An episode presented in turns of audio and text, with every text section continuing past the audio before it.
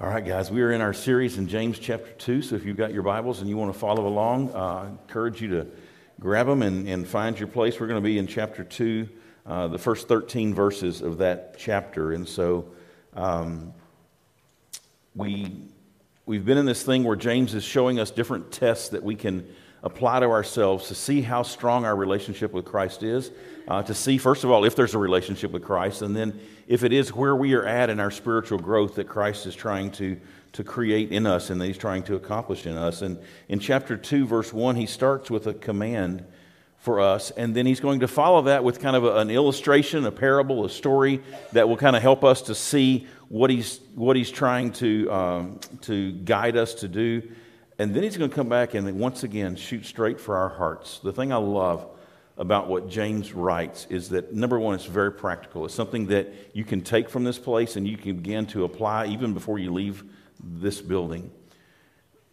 But James doesn't just focus on the outward, he looks at our heart and he encourages us uh, in our relationship with the Lord to examine our hearts carefully and to make sure that we are. Um, we're everything that God intends for us to be. So let's look at the command that he starts with today. He says, My brothers, show no partiality as you hold the faith in our Lord Jesus Christ, the Lord of glory. So here's his command. I don't want you to show any kind of partiality. In other words, faith and favoritism do not go together. If you want to play favorites, then you're not going to be a person of strong faith. If you want to have a strong faith, then you're not going to be able to, to be a person who shows favoritism to one uh, uh, over another. You're going to be a person who treats people the way that God treats people, who sees people the way that God sees people. And so if we're going to grow in our faith, and, and what he says here, to hold on to the faith in the Lord Jesus Christ, then we are not going to be people who show partiality.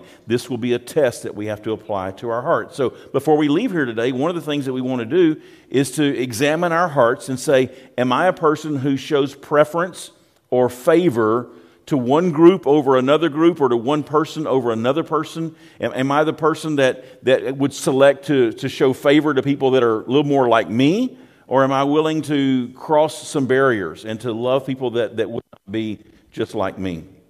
So let's look at this and see. He gives us an example here in the next couple verses. He says, Here's an example of what I'm talking about. If a man wearing a gold ring and fine clothes comes into your assembly, so here's a rich man walking in with, with this gold ring with nice clothes on, and then a poor man in shabby clothes also comes in. And if you pay attention to the one who wears the fine clothing, and you say, Look, you sit here in the good place, and then you say to the poor man, You stand over there, or you can sit down at my feet. Have you not then made distinctions among yourselves and become judges with evil thoughts? Here's the story. Church is gathered. And in through the back door come two guests one that's dressed to the hilt. Man, he looks nice, he smells nice, he's, he's, he's wearing these, these, these symbols of, of success on him. And you say to him, Brother, you come, I want you to sit right up here by me. I've got a chair that I'm going to sit in, and I saved a chair just for you. You come sit right beside me. But right behind him walks in a person who is wearing shabby clothes somebody who may not look or smell or be dressed as nice as the guy that just came in the door. And you say to him, Hey, you, you can sit over there, back in the back.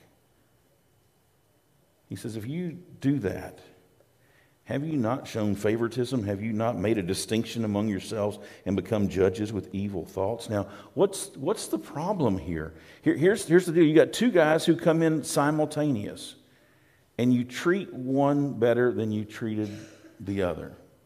You welcome one. And, and look at the contrast that he puts here. It, it's a man with a gold ring and fine clothing compared to a poor man in shabby clothing. He's drawing a contrast here. Notice how they treat him. You pay attention to the rich man, you offer him the best seat in the house.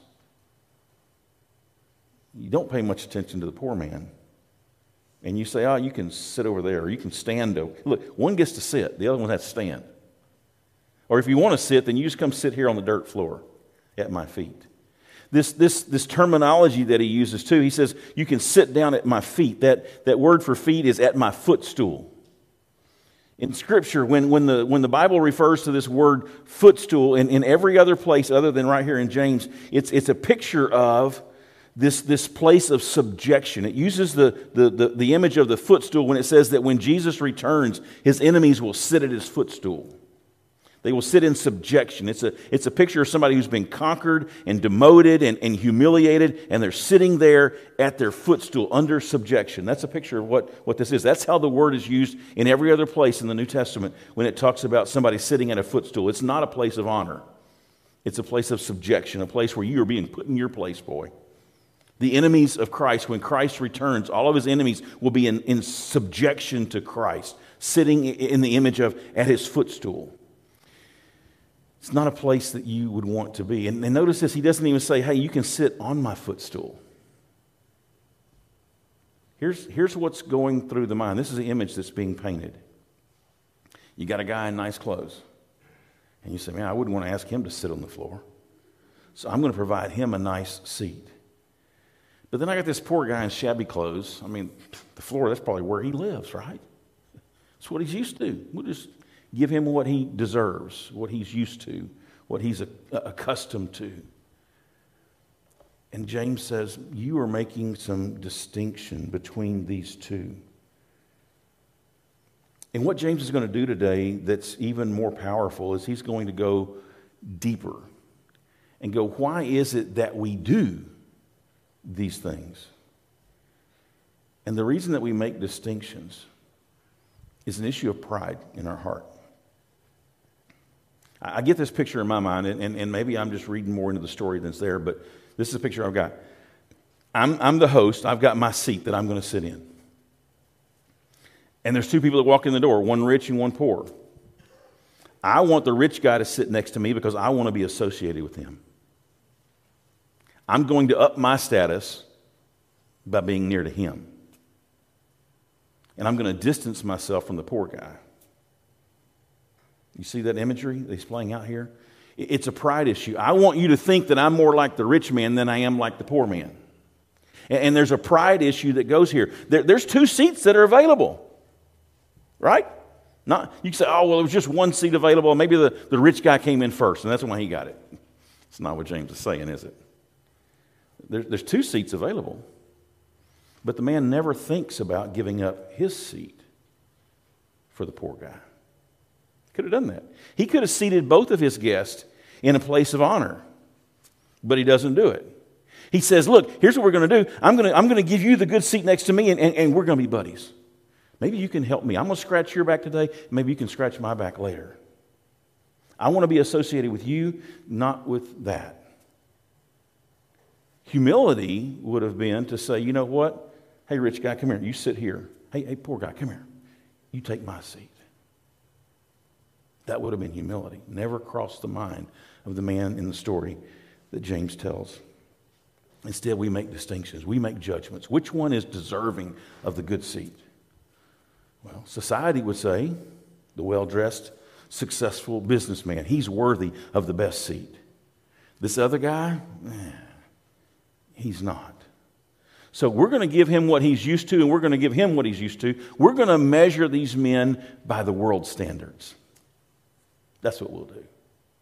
The world says gold ring, nice clothes, nice things. The world says poor man, shabby clothes, yeah, you're used to it anyway. Just get over there and be quiet. We're not going to kick you out, but we're not going to honor you, and we're not going to show the same respect for you that we would for somebody else.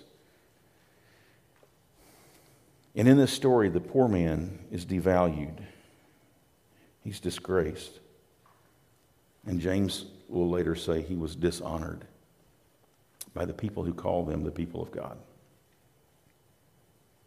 He says, you've, you've, you've not, haven't, have you not made distinctions among yourself and become judges with evil thoughts? A bad heart. Where do the evil thoughts come from? They come out of an evil heart. This prideful heart that lacks compassion upon others.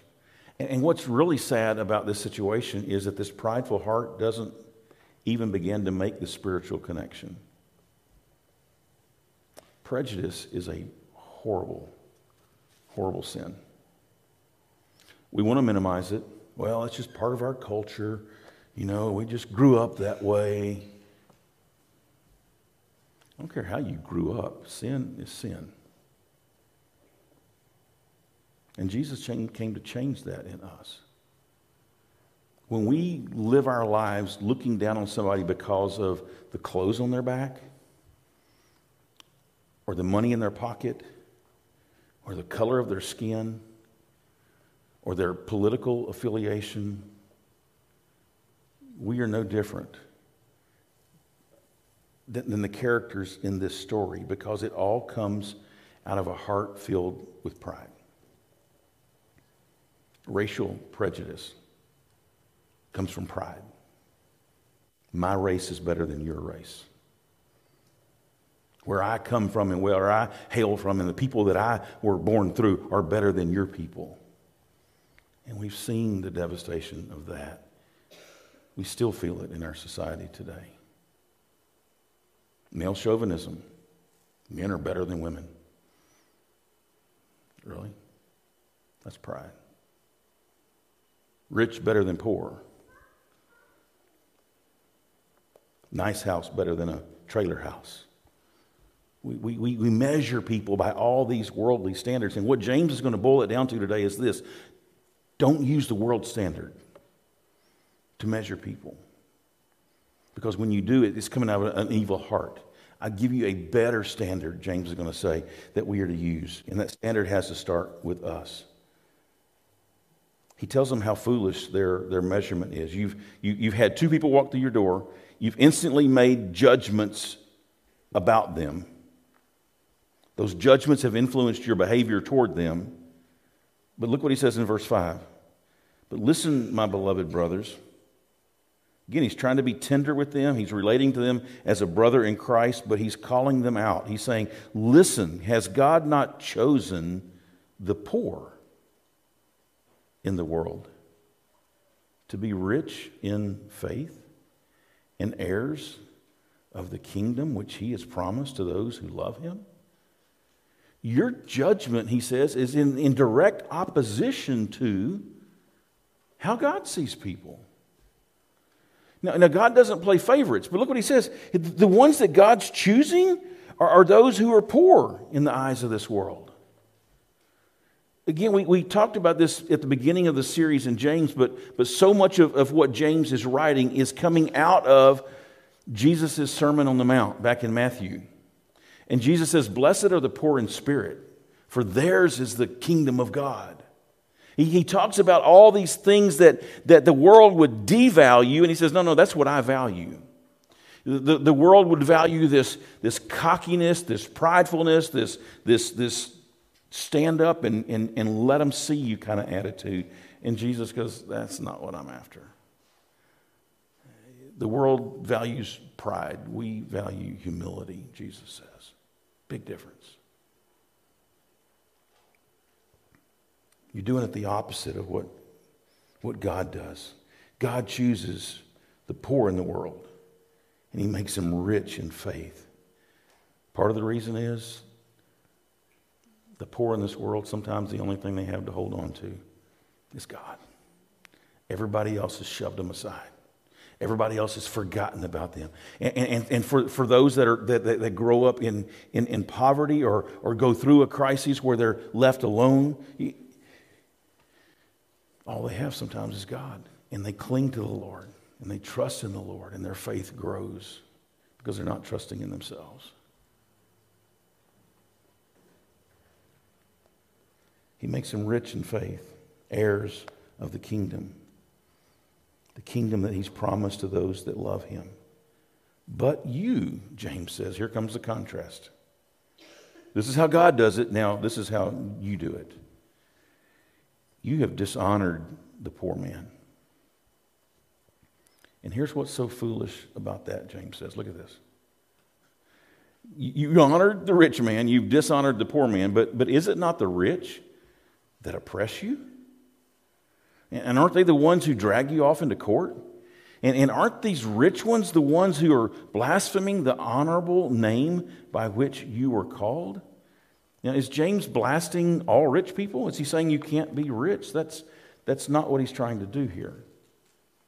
But, but here's probably what was taking place in that culture and part of the, the context that we've got to continue to remember as we study this passage is that the church is under persecution, right?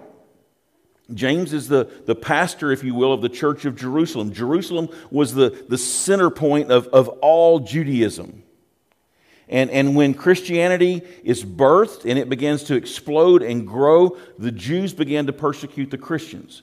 Many of those who are poor in this story would have been poor because they chose to follow Jesus and leave behind Judaism. And as they chose to follow Jesus, their families excommunicated them. Their work that was tied into the family farm is, is no longer there, and they are left hungry. We see all throughout the beginning of the New Testament the, the reason that this poverty existed in them was because they chose to walk with Jesus. So now we've got widows who don't have food. We've got masses who need to be fed. We've got people who are selling their land and their homes and their possessions and bringing it and laying it at the feet of the apostles because there's people that need to be fed. And the church begins by doing an incredible ministry of, of feeding and caring for those who've given up everything to walk with Jesus. That's the poor. Who are the rich? It's the Pharisees and the Sadducees and the ruling class in the Jewish culture that still have all their wealth. And so you get this picture of here's your brother in Christ who now is dirt poor and walks in the door. And here are the Pharisees that have nothing to do with they blaspheme the name of Jesus. They drag you off into court. They, they, want, to, they want to put you to death. Remember what Paul was doing when, when he met Jesus? He was dragging believers off into court. And, and, and, James is saying these, these very people that you're honoring are the ones trying to destroy the work of Christ. And the very ones that you ignore are the ones that Jesus has saved. You get this picture that's going on here? And, and he's saying, You guys have got it all wrong because all you can do is see things the way the world sees things. And that's not at all the way that God sees things. So here's the deal you're honoring the rich man, you're dishonoring the poor man. But it's the rich that are oppressing you, the rich that are dragging you to court, and the rich that are busy blaspheming the honorable name by which you're called. You know, again, he is not blasting all rich people. But in that case, that was what was happening in that, in that culture, in that environment, in the context in which this is written. He's saying the very people that are trying to destroy the faith are the ones that you're, you're honoring. And the very ones that have come into the faith and have lost everything are the one you're saying, go sit in the dirt. You can sit at my feet.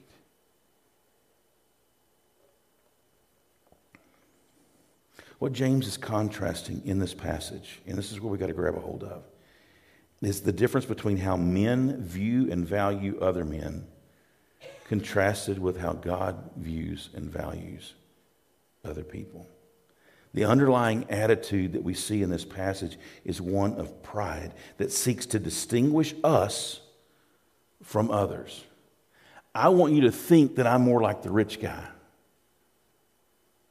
But in reality, God's eyes, I'm no different than the poor guy. We, we do that a lot, not just with wealth. We do this a lot in the spiritual realm. I want to hang out and be in association with spiritual people so that people will think that I'm spiritual or that I'm more spiritual maybe than I am. And I want to treat those who are a little less spiritual than me in a different way than I would treat the other ones. Such distinctions, James says, flow from a sinful heart that's been blinded by pride. Here's what pride does in the, in the spiritual world, okay? Pride blinds us to our own spiritual poverty.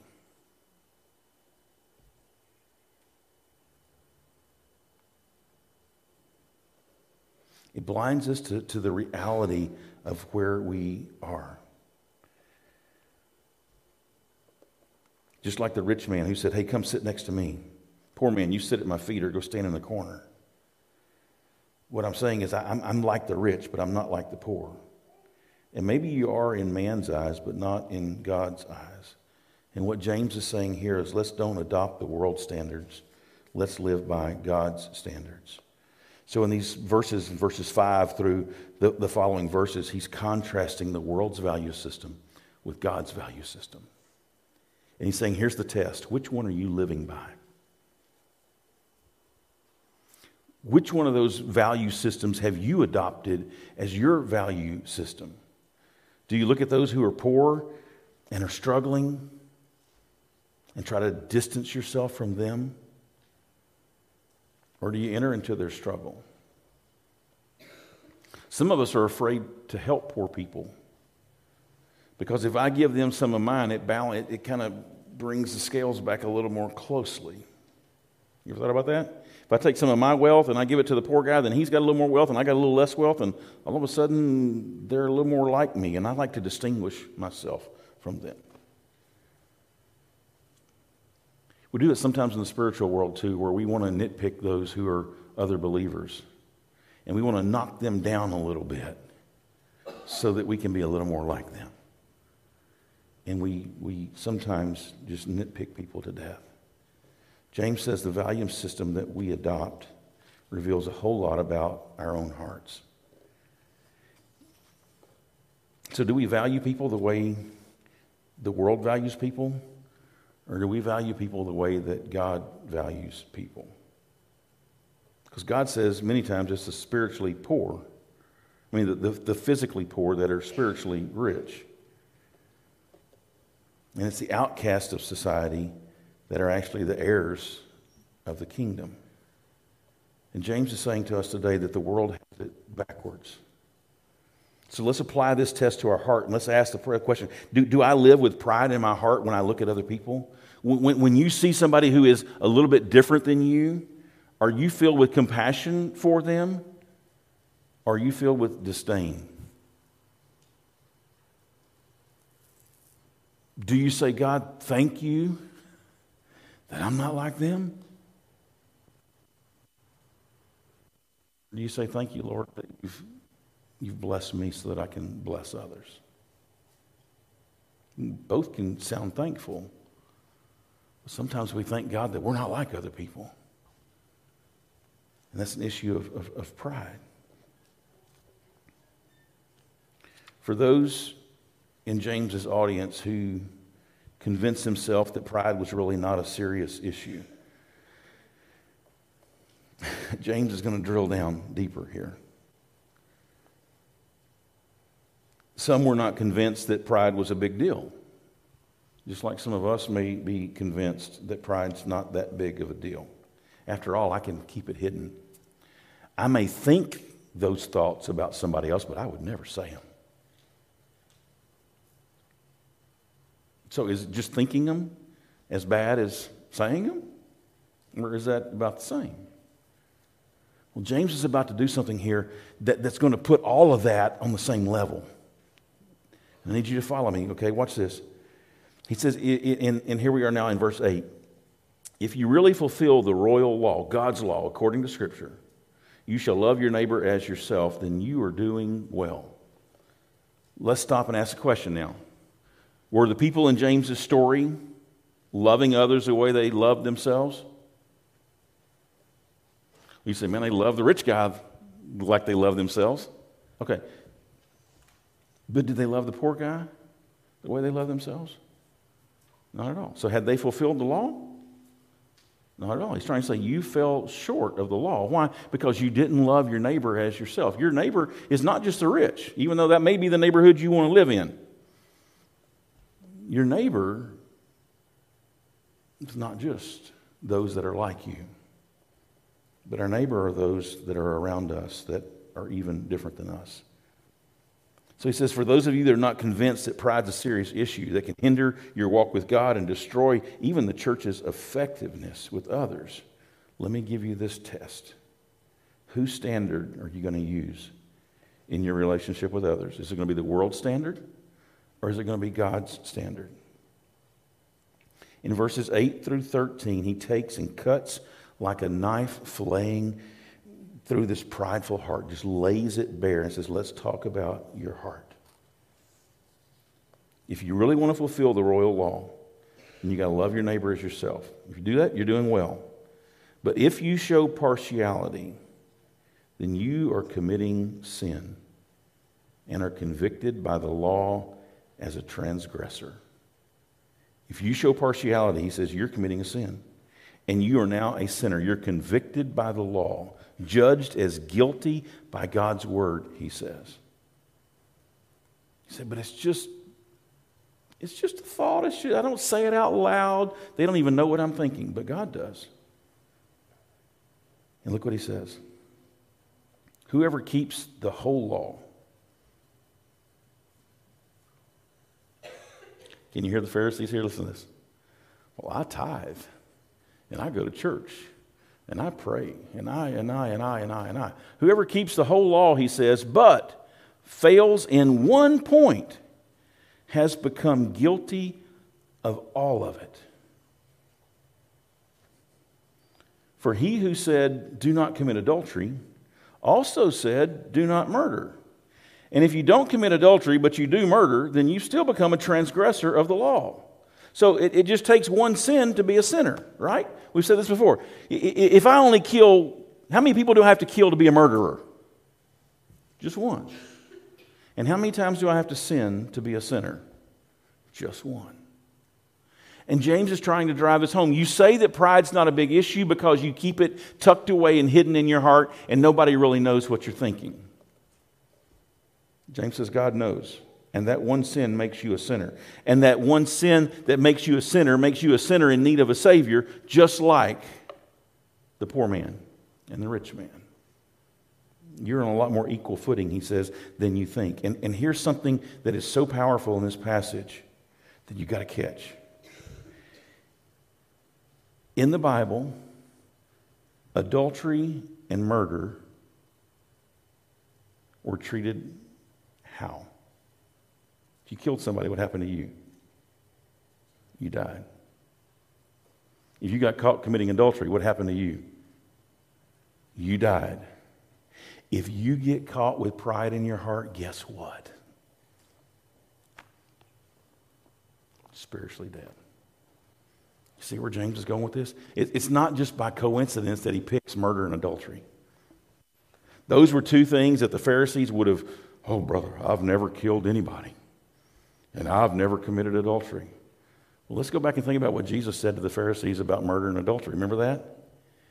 If you have hatred in your heart towards your brother, then guess what you've just done? You've committed adultery. I mean, you've committed murder. If you have lust in your heart for a woman, guess what you've just done? You've just committed adultery. But I never, I, I didn't have sex with her. Did you lust in your heart? Okay, then you've committed adultery. Well, I, I didn't pull the trigger. Did you hate your brother? Yeah, then you're guilty of murder. I didn't say those things I was thinking. No, but it came from a wicked heart. And you're guilty that that's how you feel and that's how you view people, whether you ever say it or act on it at all. You see somebody else and get proud and puffed up and go, well, glad I'm not like that you're guilty. And just as murder and adultery carried the death penalty, so spiritually, pride carries the death penalty. God opposes the proud, but gives grace to who? To the humble. Was their response to the poor man an humble response? Was it, Lord, thank you that I've got a seat that I can give up for this man? Not at all. Not at all. In fact, you just sit at my feet down there in the dirt where you're used to sitting, and everything's going to be fine. James is aiming for our heart here.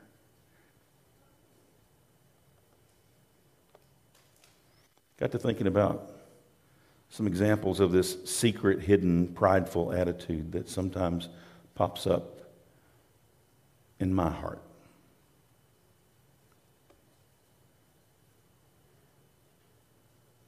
Hard for me to admit these things, but I need to. What about if I see somebody on the side of the road and they don't look that clean, but they need a ride? And I think, man, if I stop and pick that person up, I'm probably going to have to clean my truck. Now, those of you that see my truck, you know what a joke that is, right? what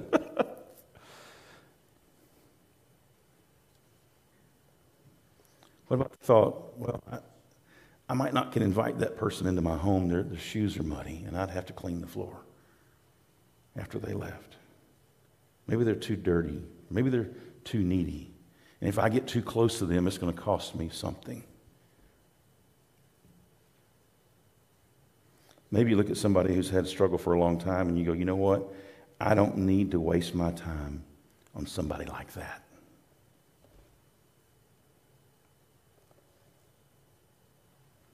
What about this statement? Those people. Anytime you start a statement with those people, the pride light ought to go off. Well, those people, they just get what they deserve. Poor people are poor because that's just what they've chosen. What about this? I've heard this statement being made in churches. Those people are not the ones that we feel called to reach. Is that pride? Or what? So, somebody Jesus died for is not somebody you feel called to reach? That's pride. What about this? People like that, there's another one of those statements, will never change. They're just a hopeless cause.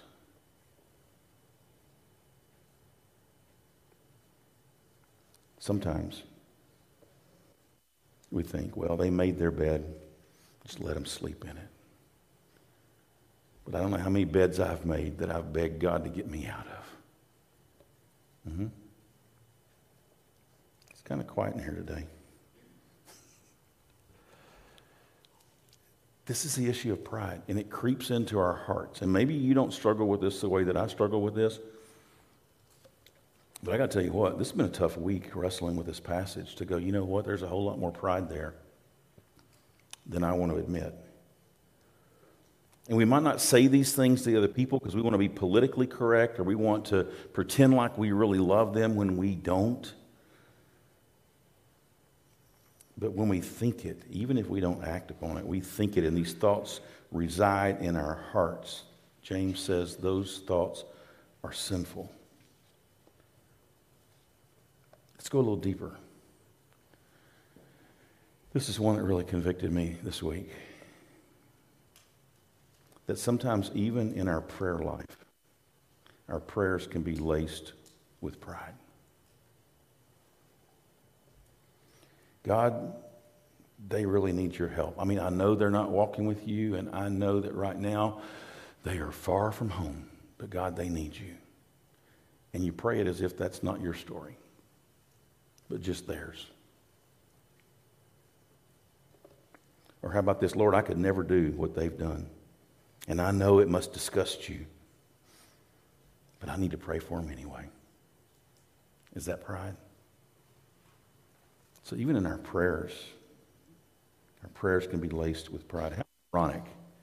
How ironic. I'm going to pray for you, but I'm going to pray for you out of a heart full of pride.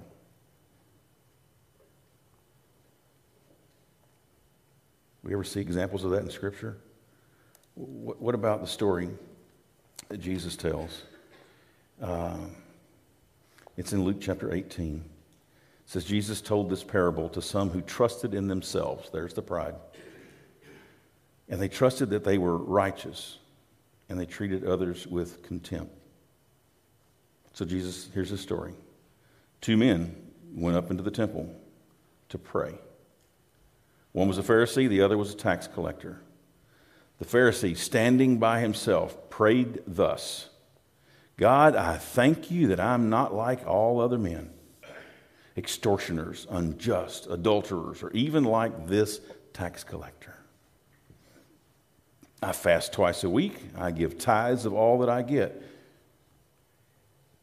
But the tax collector, standing far off, would not even lift up his eyes to heaven, but he just beat his breast, saying, God, be merciful to me, a sinner. I tell you, This man went down to his house justified rather than the other. For everyone who exalts himself will be humbled, but the one who humbles himself will be exalted. Think of that story.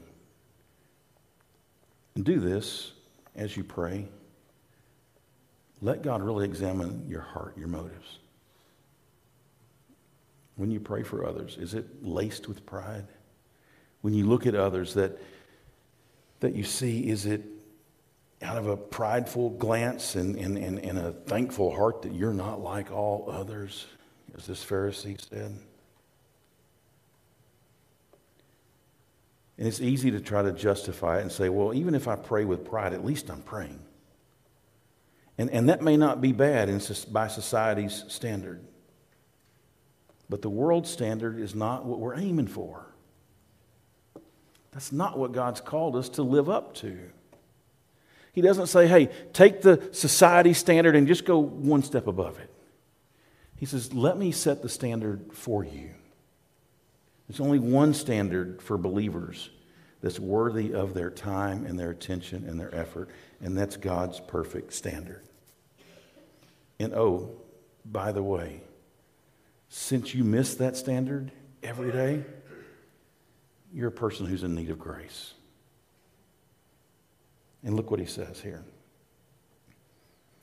He, he says in, in verse 12 So speak and act as those who are to be judged. He's bringing it full circle now. He's saying, Look, we've exposed the pride that we often wrestle with. And now I want you to act as a person who knows that one day you're going to stand before God and need grace and need mercy.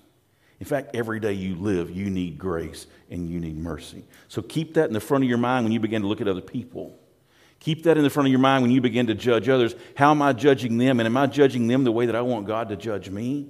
So live and act and speak and act as those who are to be judged under the law of liberty this, this, this person who's going to appear before the Lord and need his grace and the grace that the gospel offers us. And here's the warning for judgment without mercy. Judgment is without mercy to the one who has shown no mercy. You look with pride in your heart toward others and have no mercy upon them. Guess what? One day you're going to stand before the Lord. And if you've given no mercy, you shouldn't expect any mercy. You see how James just kind of lays everything wide open? So thought about what do you what do I call this sermon? How do you summarize what James is trying to say? This one question kept running through my mind. Can you smell yourself? Can you smell yourself? You ever had somebody's been outside working, sweating, just going at it hard, and they walk in the room and you go, and they just sit down and smile and drink a Coke, and you go, Do they not smell what I smell? Janet asked me that a lot. I have those sweat genes, you know, and it's not a sweet sweat. The question is not, can everybody else in the room smell me? The question is, can I smell myself? There's days that I walk in after a hard day's work and I go, and I know if I can smell myself, everybody else can smell myself. But here's the real tragedy it's when I stink and I can't even smell myself. I've gotten so accustomed to the smell, it doesn't bother me anymore. Pride can be that way in my heart. I've grown so accustomed to my southern traditions. I've grown so accustomed to the world's standards that I can't even smell my stink anymore. Now, that doesn't mean everybody else in the room can't, but I can't. And I thought about this this week. I thought, you know what? The poor and the powerless, and all those that had nothing to offer.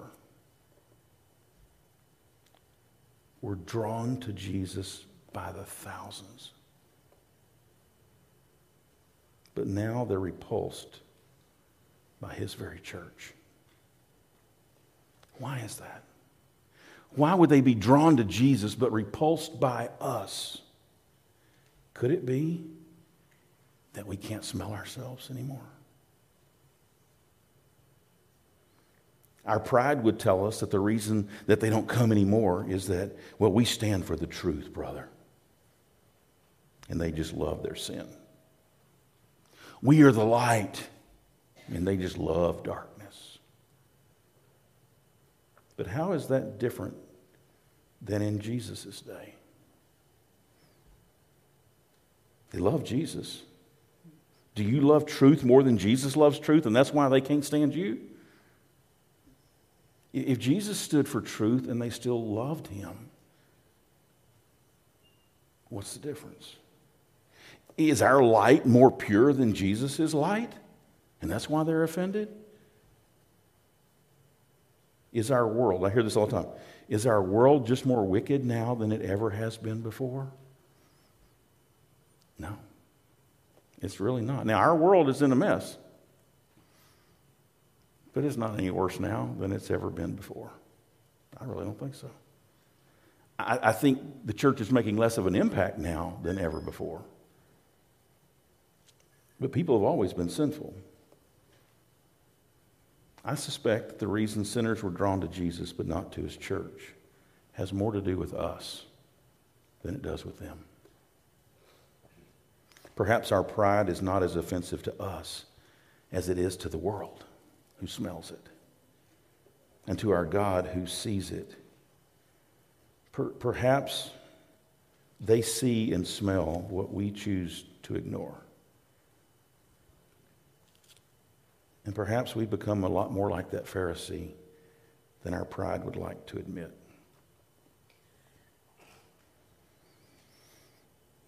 If we, and I'm speaking to me, if we're going to have an impact on the world that God intends for us to have, then we've got to confess our pride. We've got to allow God to humble us before Him We've got to let Him show us this prideful stuff in our hearts so that we can confess it and forsake it. And only then will we begin to love others the way that Jesus loves others. And then maybe the world will find something attractive in the church, something worth coming for. When they find us to be this family that no matter who you are, no matter what you look like, no matter where you've been, you are loved, and you are accepted, and you are wanted. And I'm willing to give you my seat if you'll just come. That's the kind of people James is calling us to be. And that's the test of what it means to be a true believer. Go back to verse 1. James says this As a brother in Christ, Show no partiality as you hold the faith. Faith and this favoritism are incompatible. You can't hang on to both. I don't know if anybody else in this room struggles with this the way that I struggle. Maybe I'm just alone in the struggle. Or maybe you are as well. But I think today, the best thing we could do would be, Lord, search me and know me, try me, and see if there's any of this wickedness in my heart. And God, if there is, reveal it to me and let me get this right so that I'm not a stench in your nostrils or in the nostrils of this world who needs to know Jesus. Where are you at? And can you smell yourself? Let's make sure that if there's pride, we let God deal with that. Because when the pride's gone, the humility can fill our hearts, and that humility will give us this desire to serve and to love anybody and everybody that God brings our way. Okay? Let's pray.